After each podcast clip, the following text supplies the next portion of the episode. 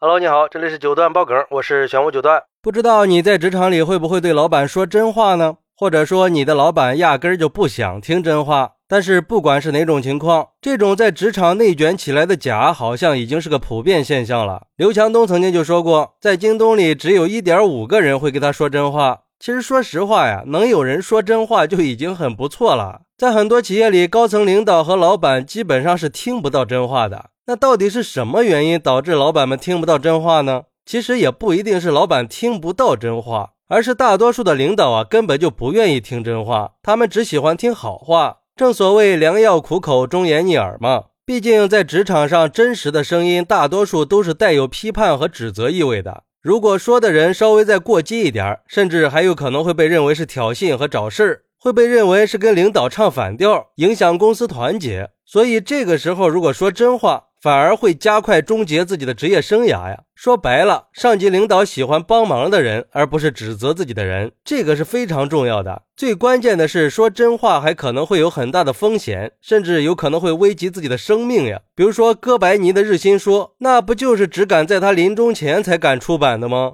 而对于这些说法，有网友认为，我们得知道，能做到一个公司的高层，尤其是老板，不管是因为吃了时代的红利，还是靠拍马屁升职的，既然能做到高层位置，那没有一个是智商有问题的，他们都是一群聪明人呀，他们怎么可能会听不到真话呢？就看他愿不愿意了。主要是很多领导都会认为真话会对自己的权威构成威胁，在任何一个公司里，领导的权威都是至关重要的。它是确保整个团队可以有效运作的基石。如果下属直接提出领导的错误或者有不同的意见，领导的权威就会受到质疑。那领导肯定不可能让这种尴尬的情况发生呀。而且领导也会担心真话会影响团队的士气。毕竟在职场里，一个团队的士气也是非常重要的。可是有的真话会给团队带来负面影响，这个时候领导就会更倾向于听那些看起来比较积极、更容易被人所接受的意见。你想啊？如果领导接受了某个员工的真话，那其他员工就有可能会认为领导对这个员工有偏心啊，这样就会导致团队内部的一些矛盾。所以，为了维护团队的和谐，领导可能会选择回避一些真话。而最重要的一点是，领导都比较担心有的真话会影响他们的地位啊，尤其是在职场竞争这么激烈的现在，领导们都要拼命的保住自己的地位啊。听了真话就意味着承认自己的不足呀。不过，也有网友认为，不是老板不喜欢或者听不到真话，而是说你所说的话呀，早就已经被老板给想到了。也就是说，你说的话对老板来说已经没有任何意义了。而且，一般老板需要的都是结果，不是什么真话假话。没有结果的真话，那就是废话呀。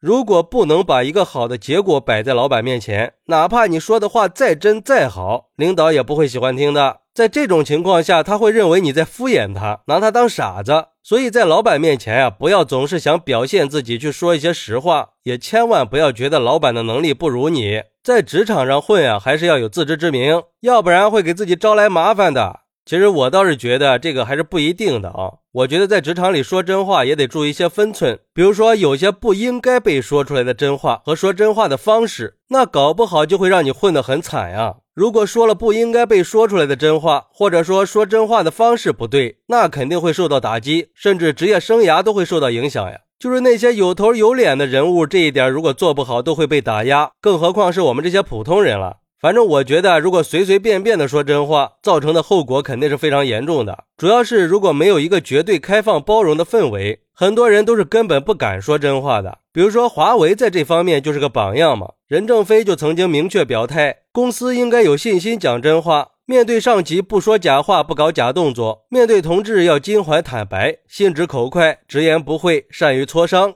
就在那一年，华为的一个员工就因为讲了真话，任正非亲自签发邮件让他晋升，可以自由选择工作岗位和地点，甚至还专门找人来保护他。可见华为高层对说真话的精神有多重视。但是在我们的日常工作和生活里，会说真话的人其实是越来越少了，更多的是那些敢说真话的人反而会受到处罚。毕竟不是所有的公司都有华为那种企业文化的。总之就是在职场里跟领导说话之前，还是要多想想的，想想应该怎么说才会更好一点儿。虽然说真话的动机是好的，但是从保护自己的角度来说，说真话的方式却是很考验人的智慧的。但是我们不得不承认，真诚的沟通对一个公司的长远发展是很重要的。为了建立一个更健康、更透明的职场环境，我们还是需要努力的去改变这种现象的。应该让真话在职场里去发挥更大的作用。好，那你觉得在职场上说真话会很难吗？快来评论区分享一下吧！我在评论区等你。喜欢我的朋友可以点个关注，加个订阅，送个月票。咱们下期再见。